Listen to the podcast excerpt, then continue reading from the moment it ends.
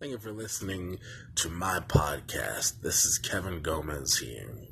Just going to record myself and talk about different topics that come to mind at random times. Thank you for listening. So, about a year ago, I decided to get baptized. Um, this seemed to come to me from a really hard point in life. I did move back to a location I had been living for the past four years now, my true adulthood.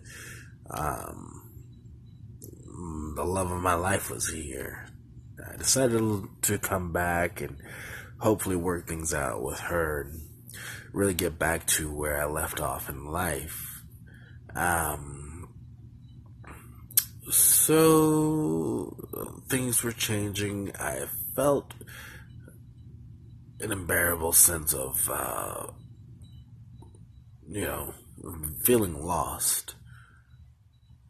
Um, I needed some spirit to carry me, and I had been feeling the spirit for, um, you know, some time now.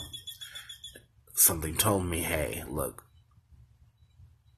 you need to go and worship this this divine intervention, interventional being that's lifting you, carrying you. So I decided on my birthday, um, which is June 4th, uh, around this time I had started going, I had, you know, started going to church. Um, but on my birthday, I told myself I was going to get baptized and start my life over. Once I did that, I listen to me when I tell you this. Things have changed. Um, of course, I had to continue fighting demons, but overall, the thing that changed was seeing the bigger picture of things, not getting wrapped up in the small things of the present.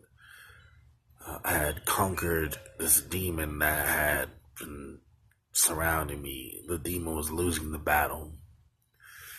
Um, I guess the point of the story is, you know, look within yourself, search within yourself, never deny a feeling that's going to help you. Don't be stubborn. Start over in life, gather your losses attack again, be a better you. Live again. Don't let anyone hold you down. Grow, get stronger.